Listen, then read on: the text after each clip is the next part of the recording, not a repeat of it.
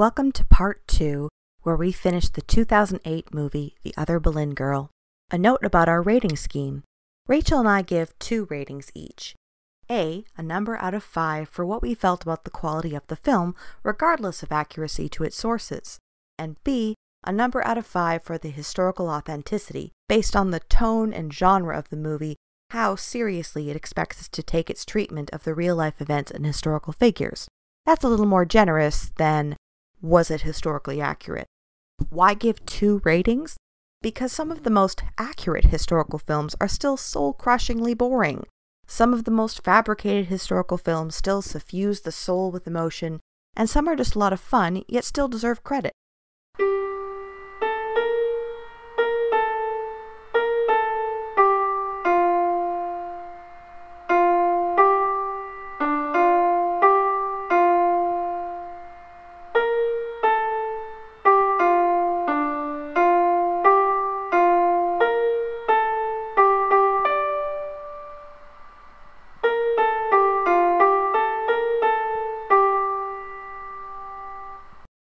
Here's a brief plot summary of the final acts of The Other Boleyn Girl.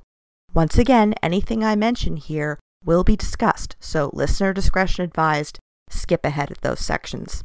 Part 2 Anne gives birth to a daughter, Princess Elizabeth, to everyone's dismay. You may have heard of this kid, she'll be fine. Henry's wandering eye catches one of Anne's ladies in waiting, Jane Seymour. Anne loses her temper and what was left of Henry's love. Anne believes, with good reason, she will be executed and her family lose everything if she can't give Henry a son. Out of desperation, she beseeches her brother George to impregnate her, but he can't go further than getting into bed with his sister. Unfortunately, his jealous, spiteful, unwanted wife, Jane Parker, played by Juno Temple, spies what they're up to and informs their uncle, the Duke of Norfolk, who switches allegiances to the king.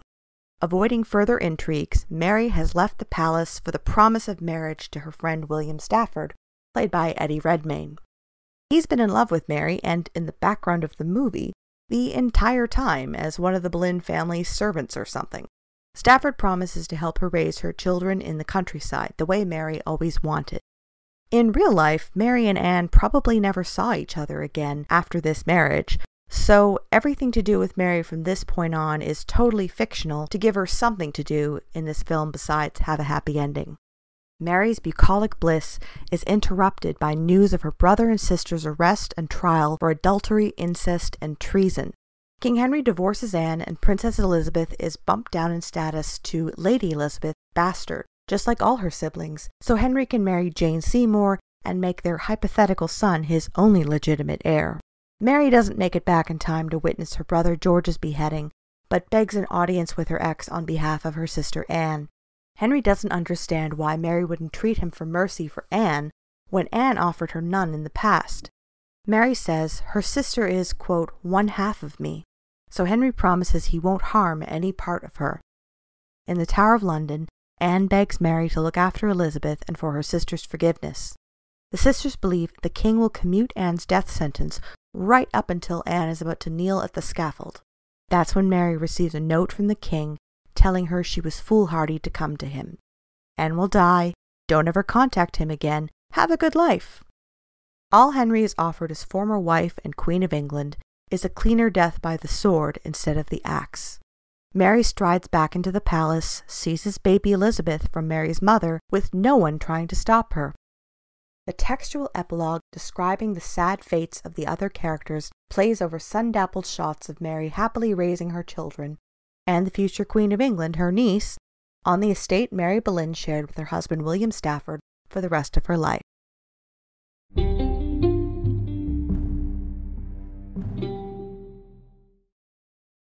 in the novel is not that interested in her daughter Elizabeth, which is outrageous because she was known for being a very good, mm-hmm. attentive mother who wanted to keep Elizabeth with her all the time. You know, it's interesting. I believe the same can be said about all of his wives except Catherine Howard. Mm-hmm. That uh, well, the English wives, the ones he knew before. Yeah. Um, I believe he'd known all of them for years before he actually married them, or at least they were around. Like Jane Seymour had been at court forever. Yes. Um, that's another thing that the movie does is as early as the beginning of Mary Boleyn and Henry VIII's affair, they're already worried about the Seymour family and about Jane specifically. And I don't understand why they would include that because Jane became one of Anne Boleyn's ladies in waiting. If they thought for a second that the Seymours were a threat to them, that they were going to put their daughter in the way of the king, there's no way that Anne would let her join the household. It was very competitive position. There were lots of other ladies who were like, you know what, I will deal with this no pope issue. I just want to have a good position at court. So there were plenty of other candidates that were not Jane Seymour. So I really don't like them having that be like a 10 year issue or even more of the Seymours being their rivals. Yeah. Henry for all his faults, and he had all of them, he did seem to really appreciate an intelligent woman mm-hmm. and slow burn. He didn't, except for Catherine Howard, I don't think he really fell head over heels for anyone the first time he met them. Yeah. And even with Catherine Howard, it's not quite the same thing. Like she had been around. She served Anne of Cleves. Yes. I think that one of the reasons why Anne, despite she is one of those women who doesn't really help other women and you can't really expect that from the time period and her daughter is rather like that too. It's not as though women's rights became a thing in late 16th century england. But because she didn't suddenly become a submissive meek little housewife after she married her husband that we admire the fact that she didn't conform that she continued to push for the things that she believed in and that she had a problem with him cheating on her and said so. Uh, he's on the record as saying, You will close your eyes and endure as your betters have done before you. Catherine mm-hmm. of Aragon knew that she couldn't make a fuss. And Anne Boleyn was like, I don't understand this. You cheated on your wife with me. How can you cheat on me? Yeah. Just Anne Boleyn doing the like the surprised Pikachu face. I'm totally going to make that meme later today. I can't believe Henry VIII would be a bad husband. Really? No, never to me. I know. Um, one thing that this movie and most most Tudor pop culture does not really convey appropriately, in my opinion, mm-hmm. is the fact that Henry and Anne were together for like I'm, I'm, blanking on the exact years, but it was like 10 years. It was, yeah, because it's for it's 1526 when he's definitely into her and wants her to be at least his mistress. Decade long relationship. It's and the movie makes their marriage because we see little baby Elizabeth again getting inaccurately swept off by her auntie Mary as mm-hmm. a baby, and she was three years old so it does make it seem as though this marriage was maybe 18 months long or something. It's just a flash in the pan. Yeah. And in reality, they, they had been together for, yeah, seven or eight years before she finally had sex with him, from everything we can tell, and finally got married. Anne Boleyn, towards the end of her life, was dealing with some serious mental health issues mm. that would it, it would be a little difficult to diagnose from this point and I don't blame her for literally any of it. And girl always had a temper. Yeah. Like that's super well documented by lots of sources that she had a very sharp temper and had a habit of speaking without thinking. Mm-hmm. And ultimately, I feel like that's what led to her downfall. Yeah. Is she spoke without thinking a few too many times in a way that could be interpreted as flirting with other men. Mm-hmm. And that gave Henry the excuse to go after her. Yes and that is what's interesting, of course, about this reputation she has as the great whore, as this woman who must have slept with a hundred men. That if Anne had any self control over anything, it was her sexual appetites, because she certainly didn't have much restraint on her temper. But she held out against Henry for until late 1532, despite all of his pestering and all of the pressure and all of the enticements of if you're his mistress and you give birth to his son, even then, it's still a pretty good life. And she was holding out for the final triumphant card. Yeah.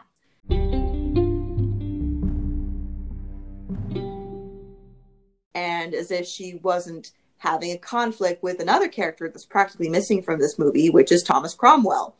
There is mm-hmm. a character who's addressed as Cromwell. You, you kind of see him like very far off in the distance. Same with Wolsey. There's a guy who's clearly playing Wolsey. He's wearing a big red robe and a big chain of office. If you this is your first movie about the Tudors, then you'll be like, I'm sorry, who who are they talking about? Because we see Henry complaining with with Wolsey and a bunch of other people standing around a table, but he's not directly looking at Wolsey. And then next scene, Henry's saying to, to Anne, like, Wolsey is going to take care of this. You'd be like, I'm sorry, who the f- is Wolsey? I don't know who these people are.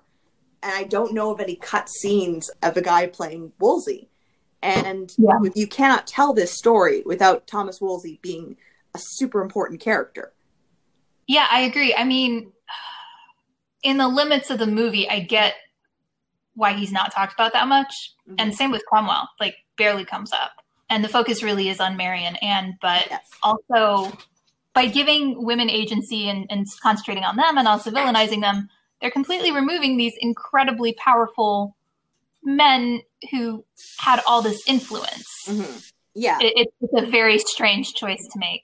because it's part of Anne's story, these conflicts that she has with Thomas Wolsey and with Thomas Cromwell. She was a reformer, and the reasons that's theorized about why she had to be gotten rid of, that she made an enemy of Thomas Cromwell, that he was a more radical reformer than her, that he wanted to dissolve the monasteries, not just the ones that were hopelessly corrupt, but even the ones that were doing the job of looking after the poor, of serving as hospitals and schools and refuge for the homeless, that he took that money and he wanted it to go into the king's funds so he could, you know, have bigger palaces, so he can go to war, so he can continue with his competition to have a better codpiece than King Francis First.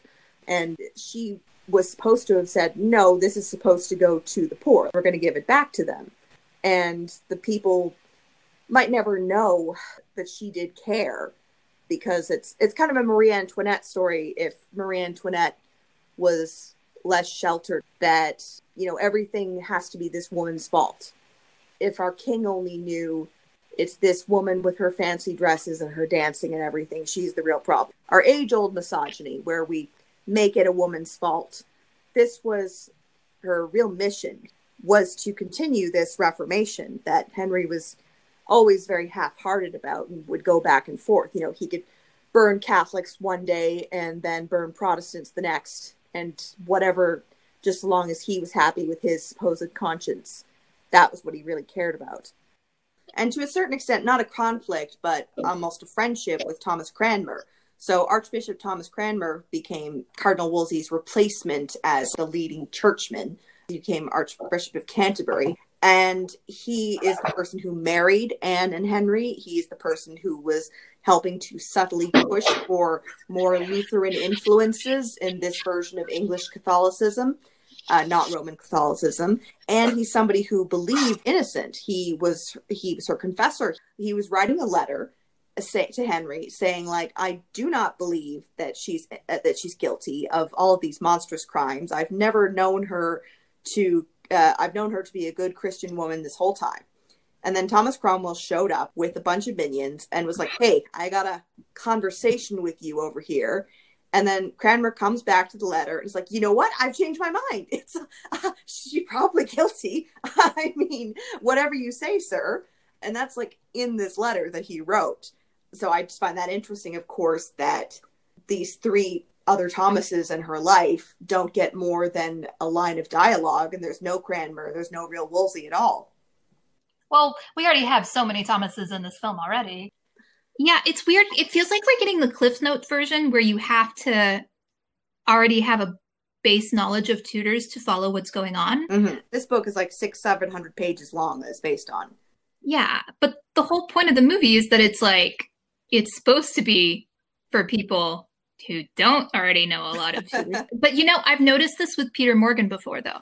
Yeah. Because this happens in The Crown a lot Mhm. where there will just be a character there who's never explained. Yes. I'm I'm writing about a an episode in season four called 48-1 where there's a character the entire time who's just referred to as Sonny.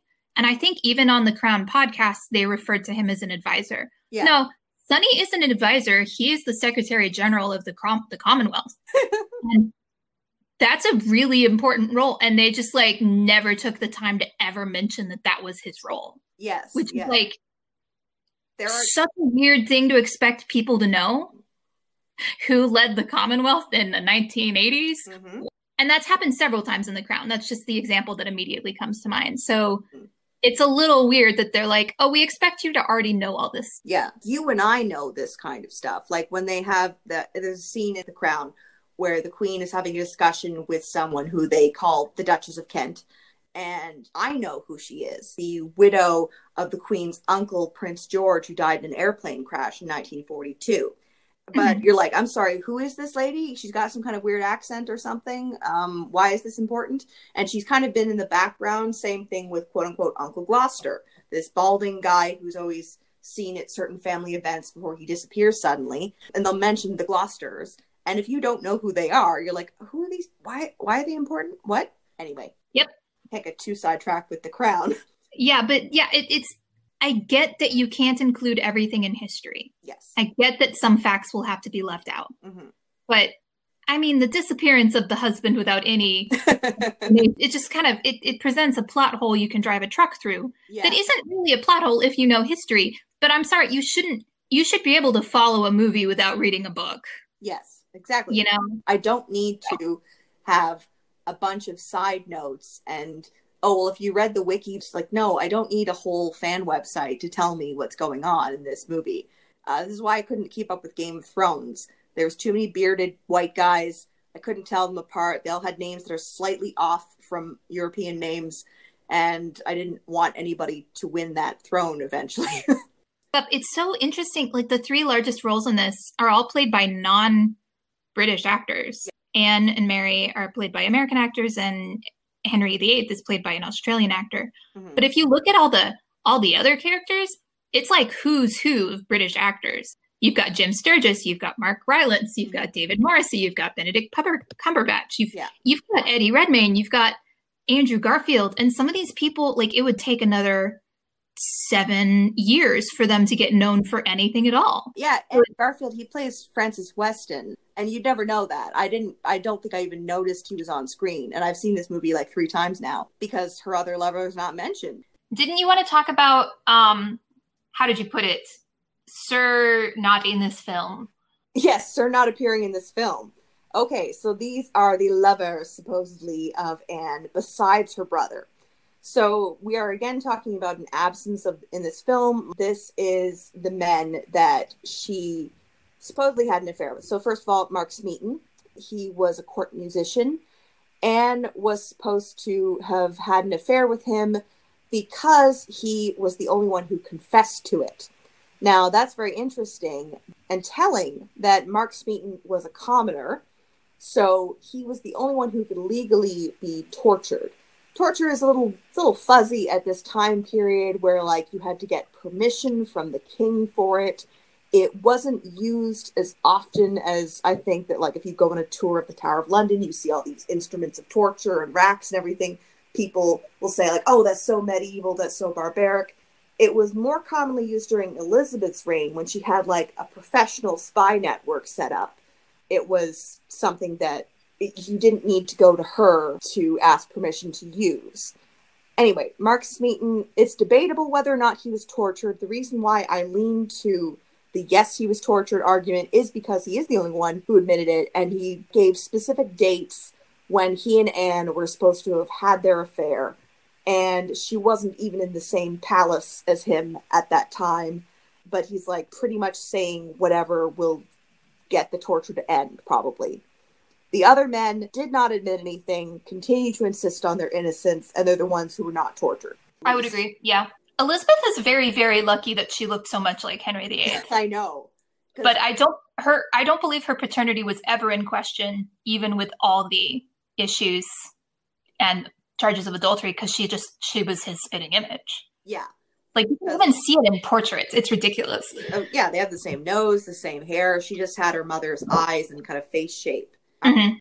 yeah, so really, because Elizabeth was conceived a bit before the wedding, that meant, and nobody was suggesting that at the same time in 1532, Anne Boleyn was having it off with her brother or any of these other men who were supposed to be her lovers. Mary Tudor, the half sister, the daughter of Queen Catherine of Aragon, she would say, Oh, I think that my so called sister looks like Mark Smeaton, the musician. And everyone would be like, Sure, whatever you say, Your Majesty. Like, God, you can't pull that lie off at all because she's so clearly Henry's daughter.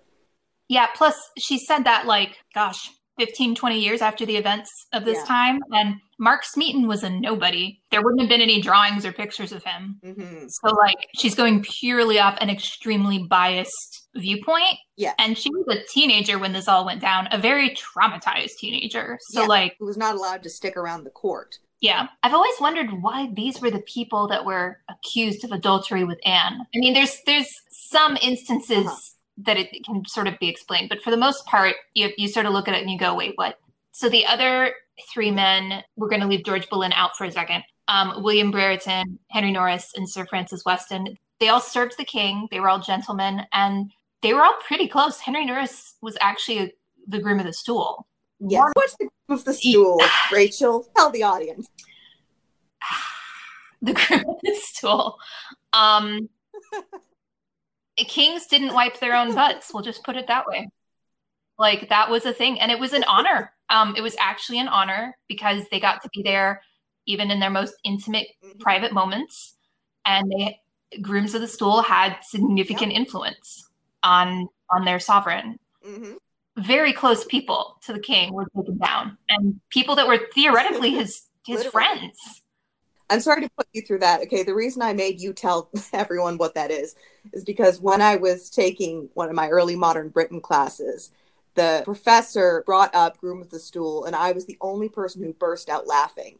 And then he was like, Oh, so you know why that's funny, right? And then I had to explain to the class what Yeah.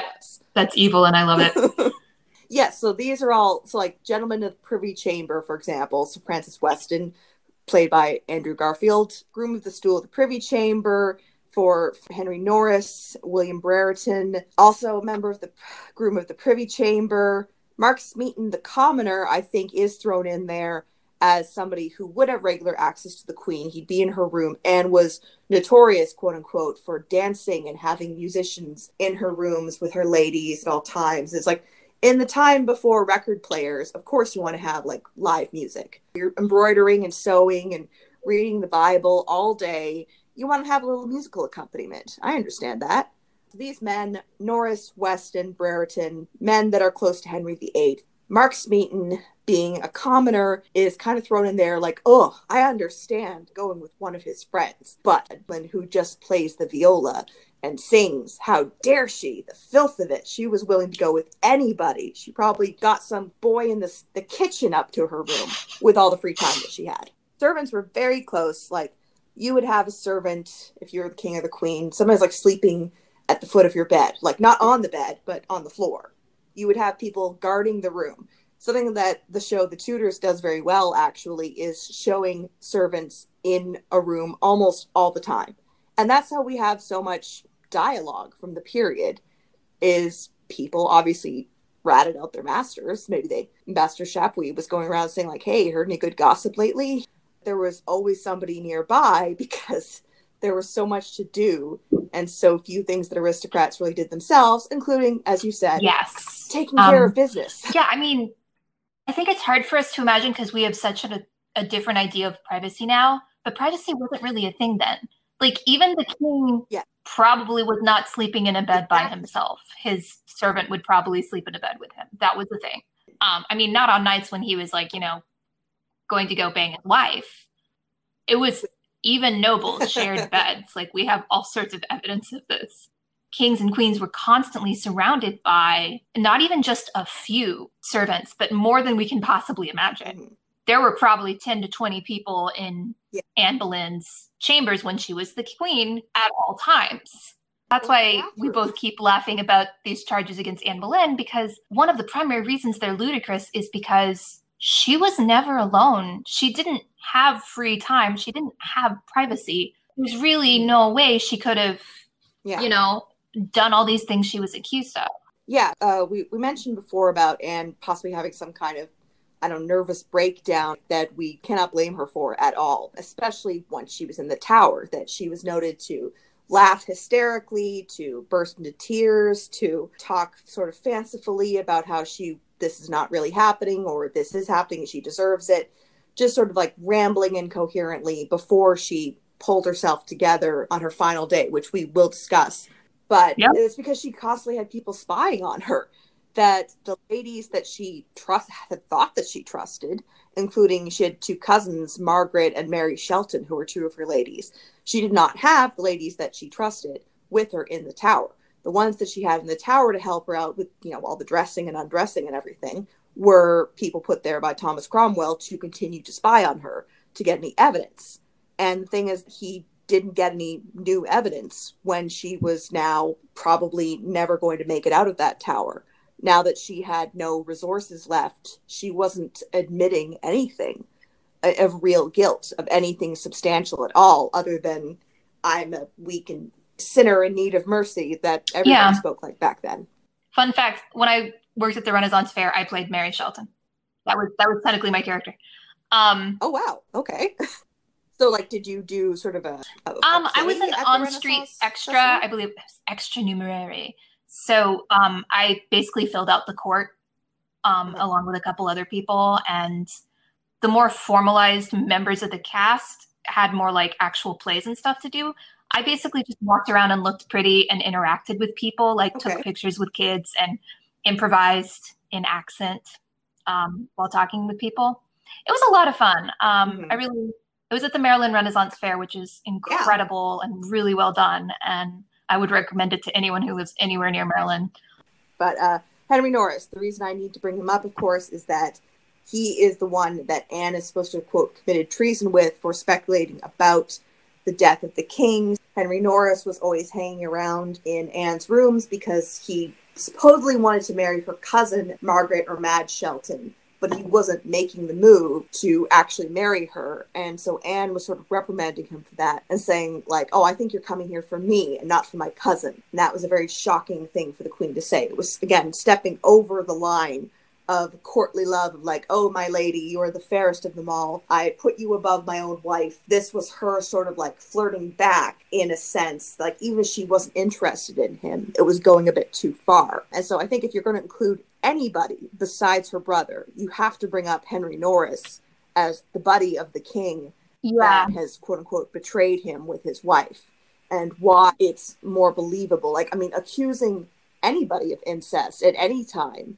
is one of the most outrageous things you can do. And you need so, okay, you think you need proof of that, but accusing someone of adultery to the point of plotting to kill your own husband to be with him, I think that's a little more, I want to say credible, not credible for Anne to have done it, but for a human being yeah, to have done um, it, including a queen. And I think we talked earlier about Anne Boleyn's temper and her habit of saying things and then regretting them later. And that's pretty much exactly what happened with Henry Norris. She probably was just yes. joking around, but what she actually said, I believe, was something along the lines of, yeah. You look to fill dead men's shoes, talking about Henry VIII.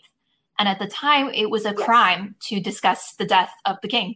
Like it was actually, mm-hmm. I believe, treason. Yeah, you could. Yeah, you can't. You couldn't even go to funeral. You can't joke about that yeah, it was probably a pretty mm-hmm. pretty fatal comment, which was one of the final nails in her coffin. That's definitely the through line for why Henry Norris got pulled in. I don't believe we have any good and I believe there was an incident with Mark Smeaton where he like just was looking at her too long or something and she was joking about it. I don't believe we have any good evidence for why yeah. Brereton or Weston were pulled in it's been a minute since I've read a really in depth thing about Anne Boleyn's trial, but I, don't think we know how they got pulled in.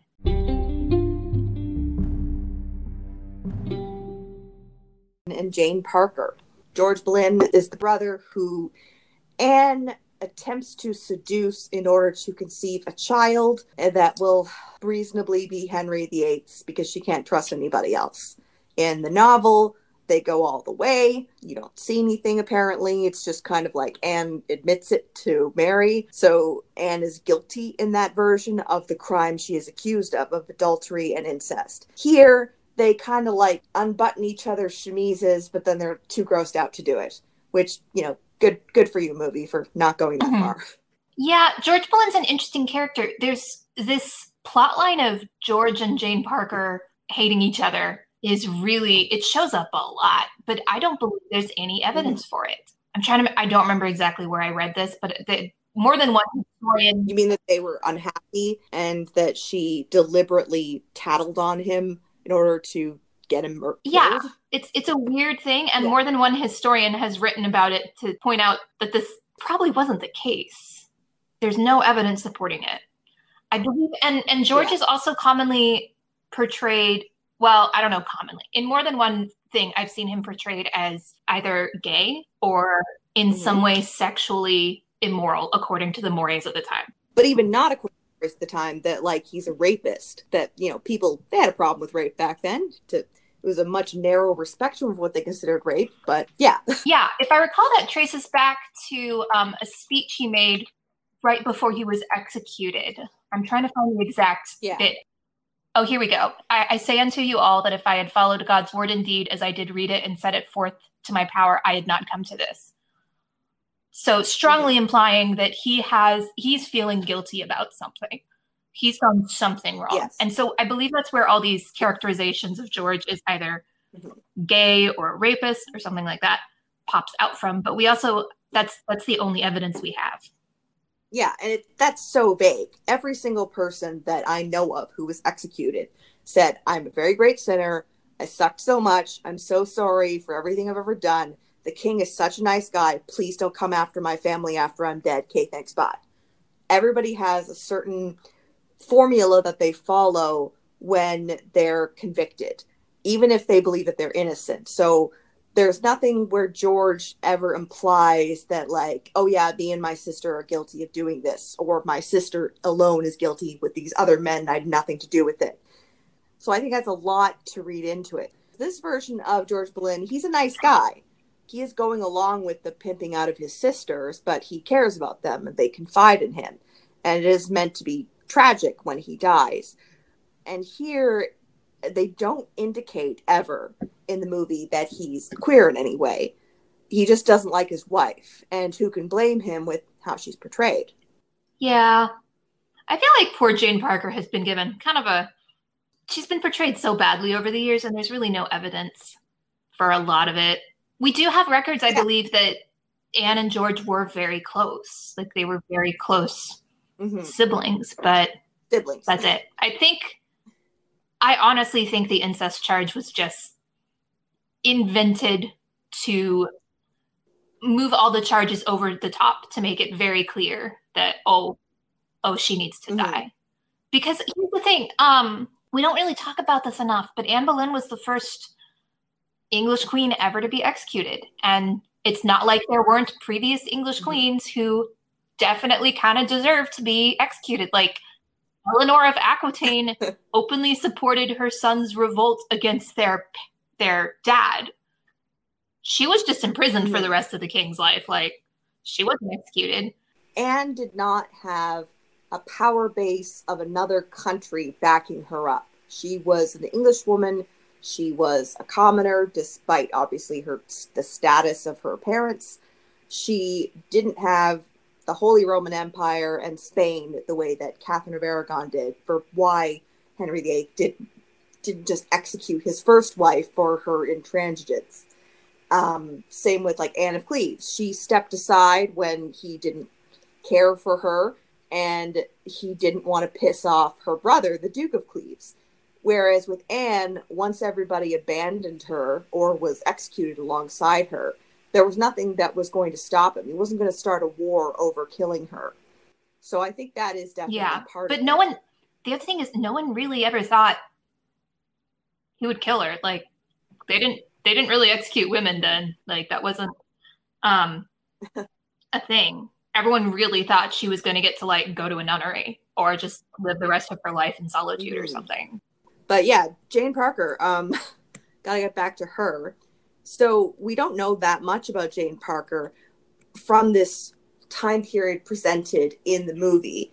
We know more about her from when she was serving Queen Catherine Howard a couple of years later, when she really made name for herself as a kind of panderer uh, helping her out. And uh, so a lot of these things about her that she did wrong years later sort of reverberated back through time that she must have been somebody really terrible during the time of Anne Boleyn as well, that she testified against her own husband and that clearly she's the one who started these rumors in the first place when there's no evidence for that at all.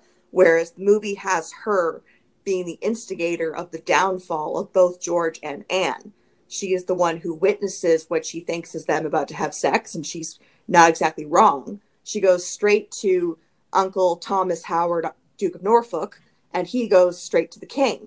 So she's setting off a chain of events out of spite and awfulness. It's another woman we're not yep. supposed to like. I'm really trying not to say anything wrong here. If I recall, we have a lot more evidence of the testimony from Catherine Howard's trial and the witness against her rather than from Anne Boleyn. It seems yeah. like the records were much better kept at Catherine Howard's mm-hmm. than Anne Boleyn's. And it's still really unclear exactly testified against Anne Boleyn, if I recall. Um, the point is, Jane Parker, probably a very maligned woman as well, like Catherine Howard, like Anne Boleyn. And it's part of this mythos that in almost every version I've ever seen of this story, Jane Parker, maybe she's um, a victim in it, like in the show The Tudors, where George Boleyn on their wedding night rapes her. And you can see why she's very upset uh, and why she doesn't care what happens to him and why she feels resentful of his closeness with Anne instead. But it is definitely not fair for her to be the instigator of this plotting of their downfall when the real instigator of it i i mean it's complicated of course that henry was circa april of 1536 he was still pushing for somebody important to marry his daughter elizabeth. He was not doubting her legitimacy. He was not doubting anne's fidelity. He was still pushing for his marriage to be recognized. He was still pushing for people to honor her as his queen and his wife. He was not looking to get rid of her. And within a few short weeks, it's, I never loved her. How dare she get rid of her for me? So, what happens during this period, of course, is overlapping confluence of circumstances. But it is not Jane Parker initiating it. I think we're pretty confident about that. Yeah. It's hard to tell. Um, because I mean, Henry did have a habit of rewarding people right before he struck them down, like that. But that is true. He's a he's such a jerk. Oh my god, he did it to. have we mentioned that we? he's really fascinating, but he was not a good person. Like he was yeah, a terrible complicated person. Guy. I at least I try to take people in their time. I don't know say like the portrayal of Shylock in The Merchant of Venice. That's pretty anti-Semitic by our standards. By the standards of the time, the fact that Shylock is kind of a three-dimensional character exactly. yeah. is pretty good. For example, yeah. So I'm not. I think though that Henry VIII, even for a Renaissance king, committed a lot of crimes that were very selfishly motivated, including, of course, I want my wife give me a son. that uh, his treatment of the people closest to him was pretty despicable. That he often had the option to leave them alone, to, I don't know, let them move abroad or enter a convent or something. But no, it's not good enough. You have to say, I'm the best and the greatest, and everything I ever did is right. Yeah. Tracy Borman has a very good documentary that she just came out with, like last month.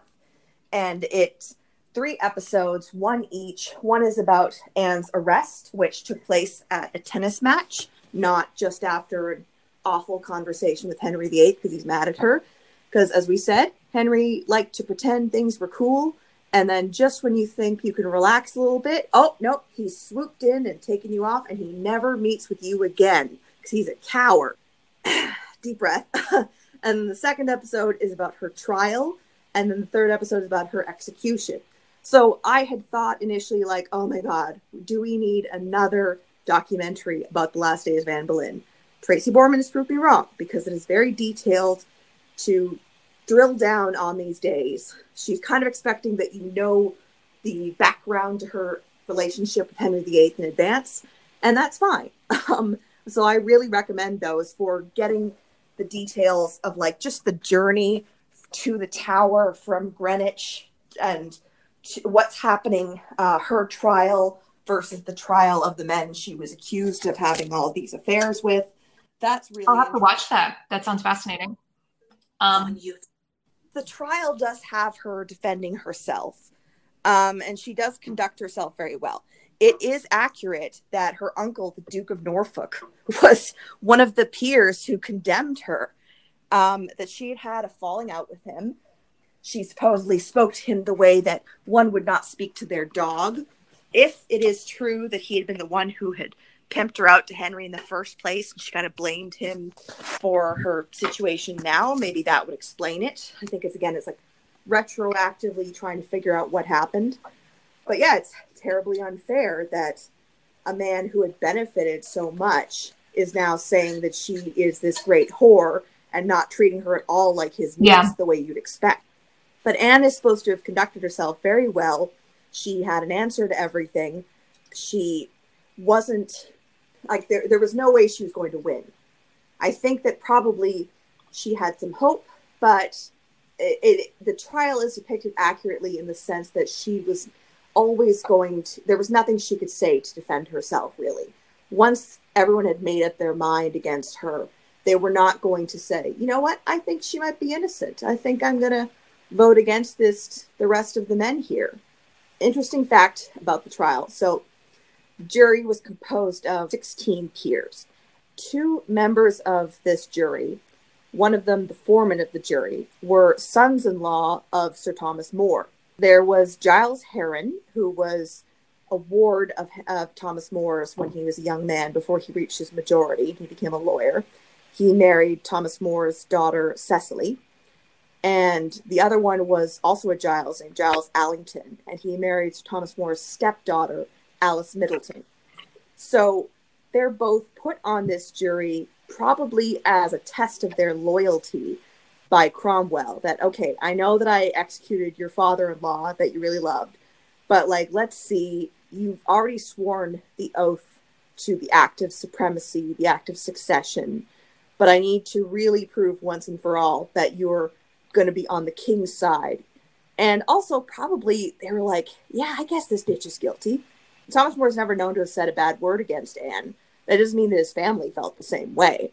So, yeah, Giles Heron is the foreman of the jury who then read out the charges against mm-hmm. Anne, which I just find an interesting fact. and then her execution, which is portrayed accurately that she is executed by sword. George Boleyn's is not portrayed accurately because he's shown being dragged to the scaffold, he's crying, he's shaking, and he was really remarkable for his composure, like the way his sister was, that he died in the Protestant faith according to his beliefs. And people were saying, you know what? He was not that bad, actually. He was a, uh, what a talented young man that we have lost. Um, some of the bad things that were said about him were by George Cavendish, who wrote a biography of Thomas Wolsey, who had been his master. So he, of course, was not a fan of the Boleyns. Again, leaving out Thomas Wolsey is a big omission because it's such a motivation for why the Boleyns moved against him. But uh, yeah, it's not very fair portrayal of George and Anne to show them falling apart when they're about to die, when every single eyewitness at the time, even her enemies, were yeah. remarking upon how. I would agree. That's one big problem I have was. with that portrayal. And Anne had been through a lot. The other thing, um, they show this in the Tudors. It doesn't come up in other Boleyn Girl. Her execution had been delayed like two or three times because the executioner from Calais was mm. like he was he was running late. Um, he kept getting delayed on the road or something. So Anne Boleyn didn't just yeah. go to death knowing she was about to die. She had been prepared to die for like the past two days, and it kept getting delayed and delayed and delayed, which would kind of drive yes. anyone a little mad, I think. And then so she dealt with all yes. that, and then she was totally composed and spoke like a queen she it's such a shame because she she really was such mm-hmm. a highly intelligent woman and such a brilliant person and she's Mhm. In this film, she's portrayed as much less than she really was. two dimensionally.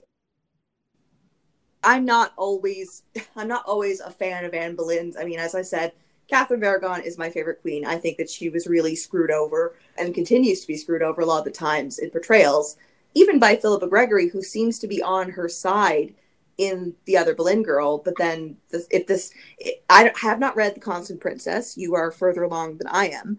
But if it's anything like the series, The Spanish Princess, where every possible good aspect of Catherine of Aragon is twisted and turned around and makes her look like the pettiest bitch you ever met. I know it's another sort of female protagonist that could have a lot of great things to be done with her, and instead it's just cutting her down. Anyway, I'm sorry, I went off topic again. And is not always someone I want to root for. However, she is never less than fascinating. She is somebody who there's so many things to admire about her, even if you don't always agree with her choices there's something so modern about her that speaks to us across the ages. There's a reason why she is a woman that we never get tired of portraying. She's the she's like a Hamlet in a sense that like you can't capture every aspect of her, but you can try. And this doesn't try. Again, I think Natalie Portman does her best. This is not a, anything against her.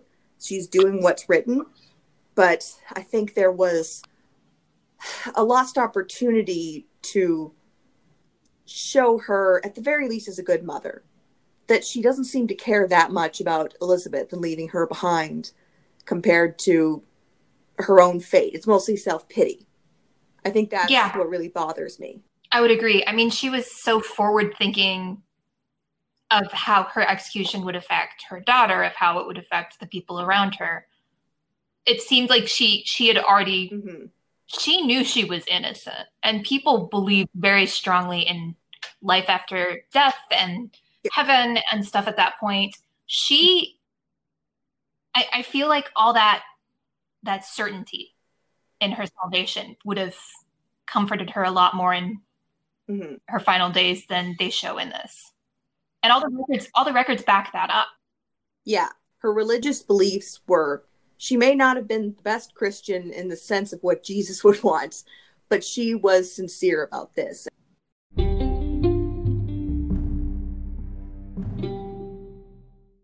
Yes, I've got a Pinterest board of the other Boleyn girls so I can look at the costumes. That's fantastic Yeah, Ooh, can i Um, see can you send me the link i want to see now I have the most ridiculous Pinterest. I should never have discovered it, and yet, okay, yeah, it's a secret board. Sorry, it's like one section out of all the other early modern era movies that I've seen that I wanted to look at the costumes and stuff. You know, Frock Flicks. So yeah have- I, I can just pull it up on frock flicks real quick or yeah. something similar Sorry, we're just there's too much for you to get. I'm trying to simplify, I, I totally get it. Oh, oh, cool. I found a good resource. Okay. Just so we both know what we're talking about at the same time, somewhat. Oh, yeah. All right, Rachel and I are back to talk about the other Boleyn girl, and we're going to get to the costumes. Generally, these are surprisingly good. I suppose my standards are pretty low. Again, we love the Tudors, the show. A lot of those costumes are straight up fantastical, like Game of Thrones levels of "Ah, it's history inspired. uh, Well, okay. I'm going to interrupt you there because Game of Thrones costumes are actually very intricate and there's like a consistency to them that's Yes. really fascinating. But uh, Tudors is wildly inconsistent. I don't even Um, know what's going on there. I love Tudors, but yeah, the, the costumes are awful. Yeah, Um, the- with the Tudors, I find that the older character is meant to be the more accurate the costumes are. So everybody who's over 30 by the first season and we don't see in a sex scene, they're wearing hose, they're wearing those cow kind of shoes that they call them, like the square-toed things. They're not walking around with their their chemise unbuttoned all the time. We don't see their bare arm. It's like a Disney movie where the main characters have American accents, but then like everybody else in Beauty and the Beast has like a French accent or a Mhm. one for some reason because they're not meant to be the characters that we identify with as much. Yeah, no, I'm looking at all these and all of the costumes that Anne and Mary wear at least seem to be from for the most part at least seem to be from the Tudor era even if they're not accurate to 1520s and 1530s. Yeah, um, or England. So some of them are a little more Italian Renaissance. Like yeah.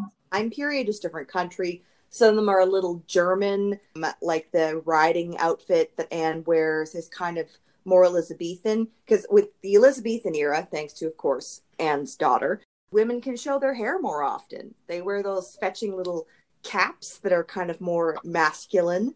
And because she was the Virgin Queen, she wore her hair uncovered and sometimes just long. And people were like, you know what? Maybe we don't need to uh, do all this work to hide our hair. Maybe we could have hairstyles instead. yeah. There are a couple, I mean, there's a few in here that are like quite obviously German, not English. And there's one scene where Anne and Mary walk along and talk about Mary's losing her virginity. And they're both yeah. wearing these long rope things that mm. I don't even know what that's referencing. I don't know, but they, they both have like these leaves. Gorgeous, but they don't resemble anything I've ever seen in history. Well, I think what works for me is that it is this repeating geometric pattern that is from the time period, usually a bit smaller than that. The mistakes that are made in costumes is like there's a dress that Anne wears that has these gigantic calla, calla lilies on them. Hmm. Um, she wears things like that a couple of times, where on the stomacher her the bodice of her dress she'll have like a big applique or embro- embroidered flower that is definitely not from the period there's better versions of the costumes that they're wearing where you'll see the underskirt will have pattern of flowers. That is more of the time period um, or leaves or almost like a greek design. That makes more sense. Instead of like i'm going to take a curtain cut a piece out of it and then glue it onto this dress. Yeah. But i think what's most important of course is how it shows the characters. So that there are many times where especially in the earlier part of the film where anne and mary are wearing matching outfits not 100% identical because they wear different colors and different underskirts or different turn back sleeves but it's as though their dad had brought back some fabric and they made these dresses together because Anne Boleyn was known as a very good needlewoman. She made her own clothes a lot of the times. She probably had like a whole workshop of ladies to help her out once she became queen. It shows the unity of their relationship and how much closer they are when they are wearing these corresponding complementary outfits. Mm-hmm. And there's a period where they reconcile briefly and they go back to wearing the very similar outfits. Anne has that lovely jewel tone blue dress with the that jeweled lining with the pearls. And she consistently wears that famous Boleyn necklace that you have, of course. um, that she does. She doesn't come from a royal household. She's not identifying with Spain. She, of course, identifies with France heavily, but not as much in this movie because she only spent like six months there. Um, but this is her this is her house that she is representing in this court she is showing her team colors and so it's probably not accurate that she wore that necklace every single day but it makes sense for this characterization of her yes i'm looking over these and it it, it also seems that both characters have their own color palette like mm-hmm. mary is almost always exclusively dressed in things that highlight her blonde hair. So like yeah. golds and yellows and even other colors. Like there's one in that weird Rome scene where there's like touches of blue. There's still mm-hmm. gold, there's still orange in there. And then Anne is dressed in a lot of green and a lot of blues. Some yeah. reds, but even those seem to be a little bit more cool toned. Works for the Betty versus Veronica dynamic. Oh yeah. And then of course I'm pretty sure it's never stated in the film, but pretty sure all the green is a reference to the urban myth well, it even count as urban Tudor myth that Greensleeves was written about Anne Boleyn, mm-hmm. which it was not. Greensleeves is based off of a form of music deriving from Italy that didn't even come to England for decades after mm-hmm. Anne Boleyn died. But it is it is a fun myth to play with, and I like yeah. the nod to it. Yeah, that could be a reason why she wears that very bold green dress when she reappears at court after her little vacation in France. thing that's weird about the dress is that it looks as though the sleeves are detached not just from the elbow because this is like the sleeve centric time everything is about i can't lift my forearms because i'm wearing so much fur you can almost see her armpits it's a little bit strange that it's showing that much shoulder i suppose it's meant to be that instead of going really deep on the cleavage which would not be accurate for anne especially who was known to be rather flat chested Instead, she's showing off her lovely shoulders. And so, again, it makes sense for the character. Bold, brilliant green could be reference to her being a jade, which was like a, a thing you don't call a nice girl back then. There's a reason why Anne is the protagonist, or at the very least, a very prominent character in so much of narratives and dramatizations of this time period, because well behaved women rarely make history, as we say. So she wants to stand out in the crowd and if it's a color of like jealousy and ambition, fertility and growth, there's a lot going on here. Yeah. And yeah, I mean, wide necks were a thing there, but I agree with you that the yeah. neck on this this dress, pretty, it, it's a little. It's almost sleeveless dress, like you'd wear a, a, strapless dress. I mean, but then they just kind of like attach sleeves to it. Mm-hmm. Yeah, I know what you yeah. mean. Actually, I used to work at a Renaissance fair. Well, it was one season, and I was like an extra. Yeah. I can confirm Lucky. that those sleeves are very, very long and heavy and unwieldy, and okay. it takes some practice to like use a privé, if you know what I mean. And I'm sure that my experience was much more comfortable than a lot of the historical stuff. But uh, yeah, because you can like flop down in a chair when you're tired. They're expected to sit up straight. Yes. I wanted to talk a bit about the men's costumes too in the first scene, Mark Rylance, who plays Thomas Boleyn, he's dressed exactly like the portrait that we have of Thomas Boleyn with the beard, with the same sort of like slash the doublet. That's a very good job they did in terms of that costume. You have observed that they're probably a little extra boxy for circa 1520 when the movie begins. Mm-hmm. Everything gets bigger and puffier. I could spend all day comparing Henry VIII to a certain ex president who shall not be named because he doesn't deserve more space in my head right now. But they both have in common when they get to be larger men wearing bigger clothes so that they kind of dominate the room and you're not looking at them when they're in their tennis whites. So the sleeves are probably a bit too big for the beginning of the movie, but they're more accurate to around the time that, well, Anne loses her head. Yeah, I, I will admit I know a lot more about women's fashions from the 1520s and 30s than I know men's fashions. But yeah, I definitely yeah. was under the impression that the really big, wide, boxy cut derived mostly from Henry getting bigger and mm-hmm. adopting looser fashions like that.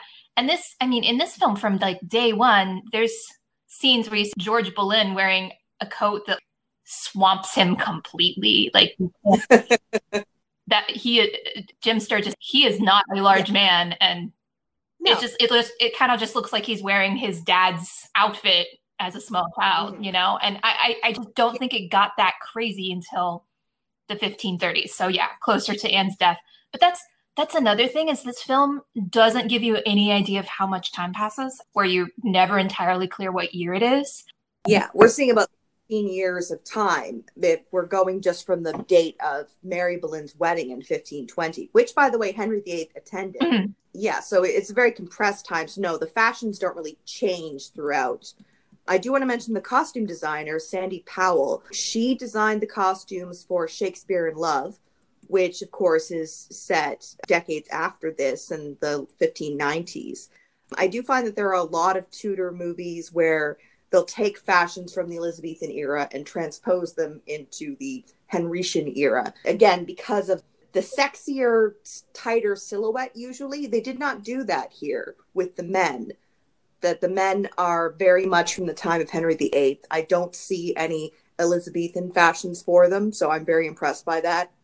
Again, the exposed hair sometimes, but it's not that big of a deal. I'm impressed by how big the hoods are that it's very common to see a lot of French hoods as a kind of glorified headband. Oh, yeah. And no, no, these take up a lot of space and they'll often wear like a velvet covering over the back of their head because hair is very sexy. And when you're a married woman, that's meant to be for your husband. And I mean, it's fine hanging out at home with it. Not everybody dressed every day like they were getting their portrait taken or taken, painted. yeah, everybody dressed much fancier for when they were getting Hans Holbein to come over. It's quite a risk to have people not look like their modern day versions of sexy, but the men are wearing hose. They're wearing pantaloons that are big and puffy. They're the women are wearing sometimes very unflattering big headdresses, and I admire the courage that goes into that. Yes. I, I do love that they actually, for the most part, got the hats and the hair coverings correct. So many Yeah. people get them wrong and or like they'll be like the white queen and just pretend no one ever wore hats ever. Yeah, they do, they do a pretty good job. There are a Mhm. few Elizabethan costume notes here and there, like in the collars and in some of the fit, but it's Yeah. nothing super obvious. Like you don't see neck ruffs. Thank you. So, but yeah, no, overall, really pretty good costumes. Like not the best Mhm. historical costumes I've seen, but up there, pretty good. Yeah, it's impressive for this time period. And by this time period, I mean the 21st century, when usually they just kind of throw that out and you see women wearing makeup in a time when only harlots wore makeup, for example, that they dared to let people look natural. I'm not seeing really obvious eyeshadow when everyone's going to bed. Mm. and also chemises. In a lot of historical movies, a big issue I have is that people, especially women, they'll be wearing a corset, a girdle, a bodice, something like that, and nothing underneath. And then sometimes they show you how uncomfortable that would be, that there's like marks on the back and the stomach, and they're very itchy and uncomfortable. And you're like, yeah, that's why people wore something between the underwear and the skin so that you prevent that chafing and that damage to the skin and the discomfort. There's no time period unless again you're working in a house of ill repute where you're constantly taking your clothes off so it doesn't matter. You wear a chemise under that.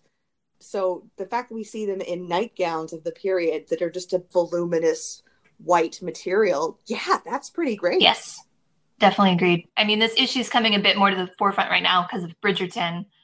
There's famously, Yes. we famously see some of the women in Bridgerton not wearing chemises and like visible bruising under the corsets. And it's like, Yeah. that's that's not accurate to the time. That's not fair to your actresses. Like, don't do that to people. Corsets Yeah, can actually be pretty comfortable, like in corseted dresses. We don't know exactly what stays from this era looked like because people didn't paint women in their underwear, but um, they wouldn't be like what you think they look like Mhm. the, the Renaissance fairs lied to you. People wore them daily. We know that they weren't. There, there were ways to wear them comfortable, comfortably daily. Yeah, and there's another reason for these linens that they wear under the clothes, and that's because that's what they wash the Mhm. most. It's so hard. They, okay, they don't have quote unquote washing machines, and these incredibly fancy, elaborate, pearl-studded and begemmed gowns. You can't regularly beat that. What you wash the most often is the clothes that are closest to your skin, which is the chemise, which is the linen, which is whatever you'd accidentally pee on, frankly, because they didn't have underwear as we think of it Mhm. right now. And that's how people were not as smelly and terrible as we think that they are, because the underclothes were washed so often, usually in urine, which is sterile. And we're getting pretty gross here.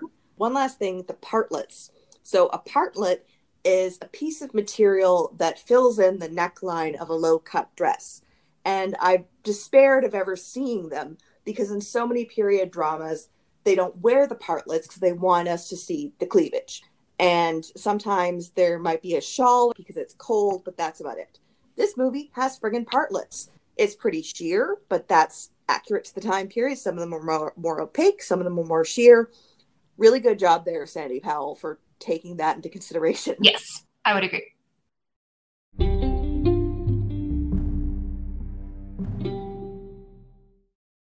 Yeah, I just want to say the rating.